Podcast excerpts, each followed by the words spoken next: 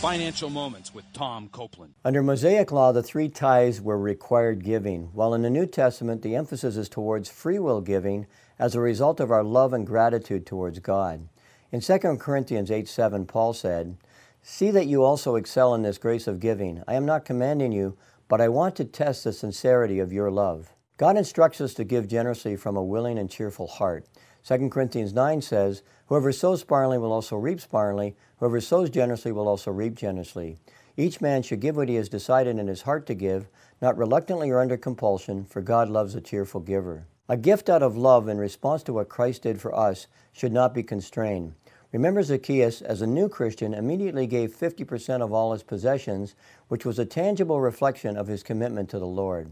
In summary, give generously and sacrificially to the Lord. To learn more, check out CopelandFinancialMinistries.org. Again, CopelandFinancialMinistries.org.